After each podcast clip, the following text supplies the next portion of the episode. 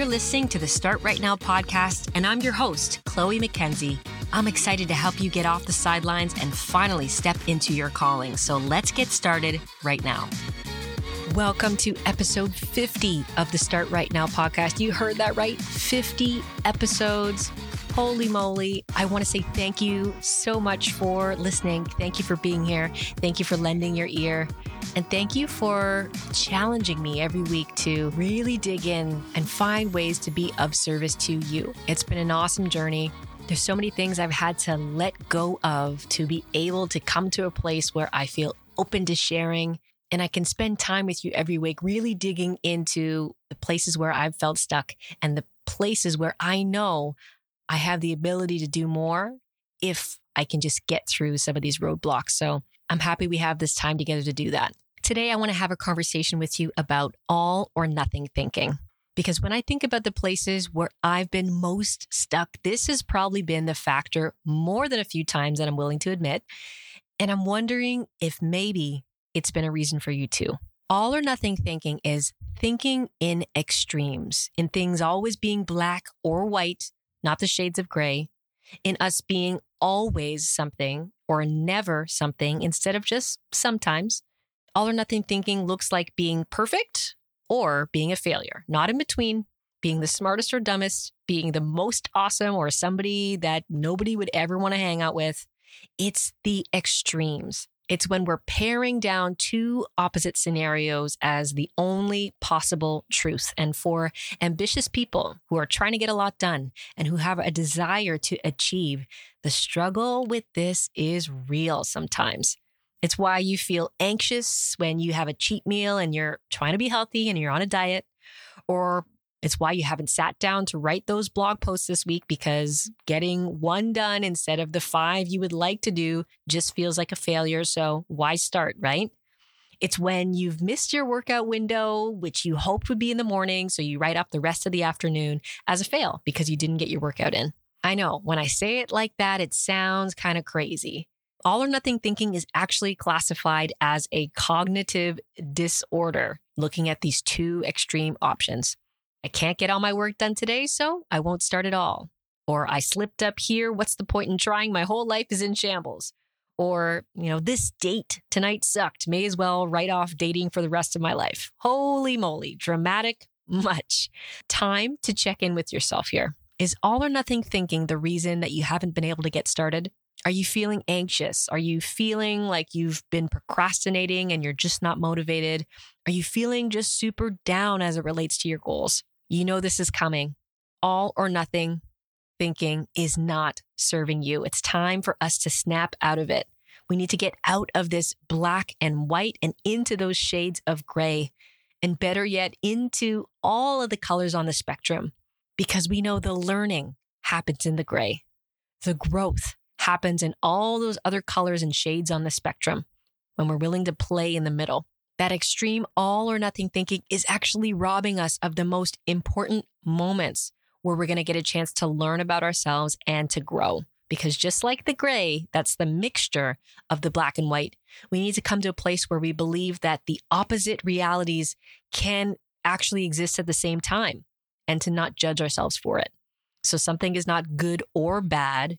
It's good and bad. There is positive and there is negative to every situation. So something you created, something you made, maybe it's a new product, maybe it's a new graphic. It could be really great and also have a lot of opportunity for improvement. Those two can exist at the same time. When you have five things on your list and you only get one done, it's on the one hand, great. You made progress on one thing, even though you fell short of the other four things that you wanted to do.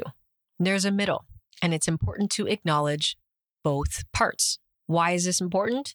Because more than anything, what we believe about ourselves affects the way that we actually show up. It affects our mood, it affects our interactions, it affects what we feel we're able to accomplish, and how motivated we actually are to get things done. So when I say that all or nothing thinking is not serving you, it's true. The attitude is actually stunting your growth, slowing your progress, and giving you another reason to think you don't have exactly what you need to step into the person that you're called to be.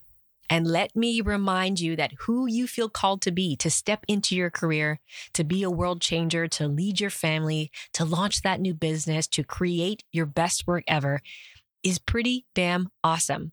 But stepping into the person that we want to be is a choice that we have to make and a choice that we get to make every single day with how we treat ourselves, with how we spend our time, with how we celebrate every bit of progress that we're making. Look, I don't know about you, but I want to find her, that version of me that leads herself to her highest potential because she can embrace the shades of gray, because she can find the silver lining when things feel challenging. So if you're ready to do this with me today, we're going to get out of this all or nothing thinking and start pulling ourselves out of this trap of low self esteem and anxiety that we've been walking ourselves into with these extreme statements. I'm going to go through five things that you can do to break yourself out of this all or nothing thinking bad habit and get out of your own way. The first one is separate your performance from your self worth. You are not what you do. As I tell my three year olds, you can be a good person and do a bad thing. One bad thing doesn't make you a bad person. There are endless lists of things that come together to form all that is you, uniquely you. You have a ton of amazing qualities. Don't let that one mistake, that email you forgot to send, that typo you had in your document, that one slip up make you feel all sorts of crazy and like you suck and like you're worthless and like you're a failure and like you should quit before you even get started. Cut that out. Separate performance from self worth. This dovetails nicely into Tip number two embrace the mistakes. You're going to make them. There's no avoiding it. The sooner that you embrace it, the sooner your life will change.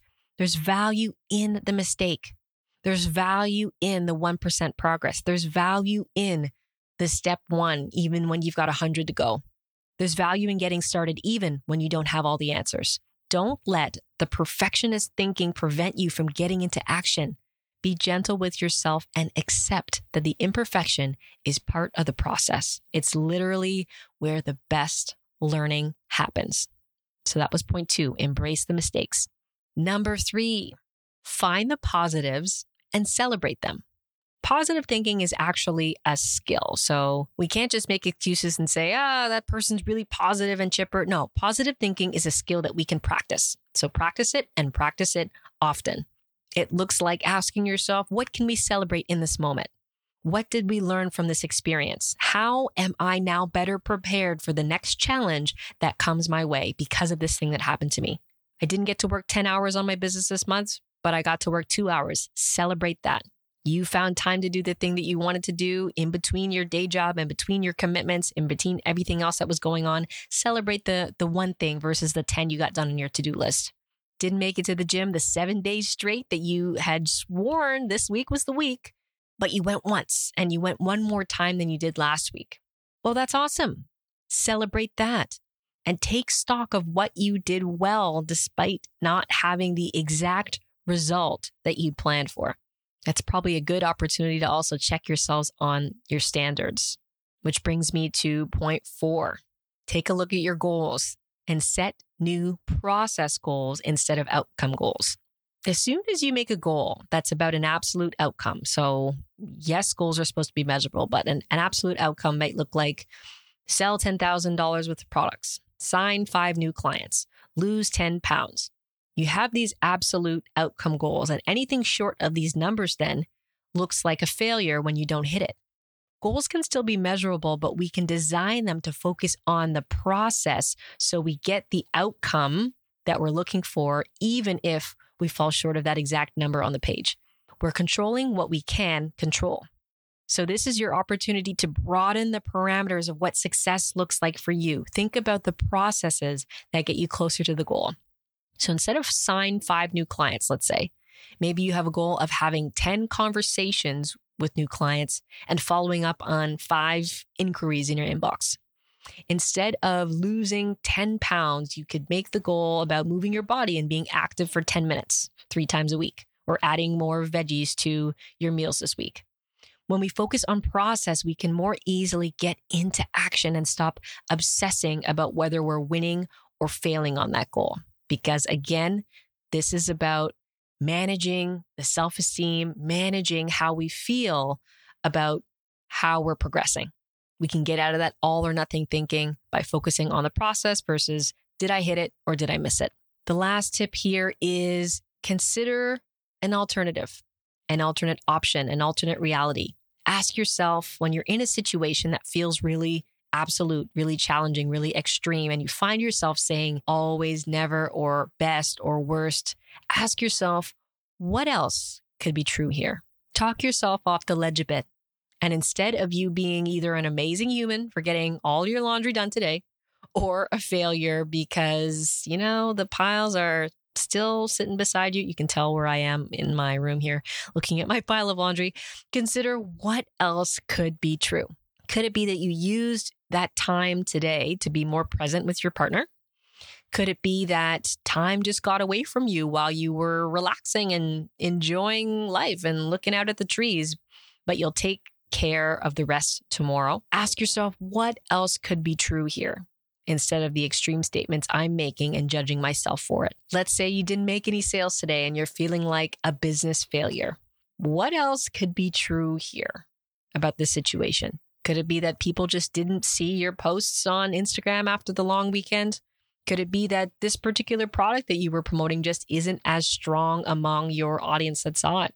Explore the gray and don't put yourself in this camp of always and never. Now, look, you have so much potential, and I know you have big plans for your life. And I want all of it for you, all of it. But don't let the pursuit of all of it make you feel like you actually have none of it.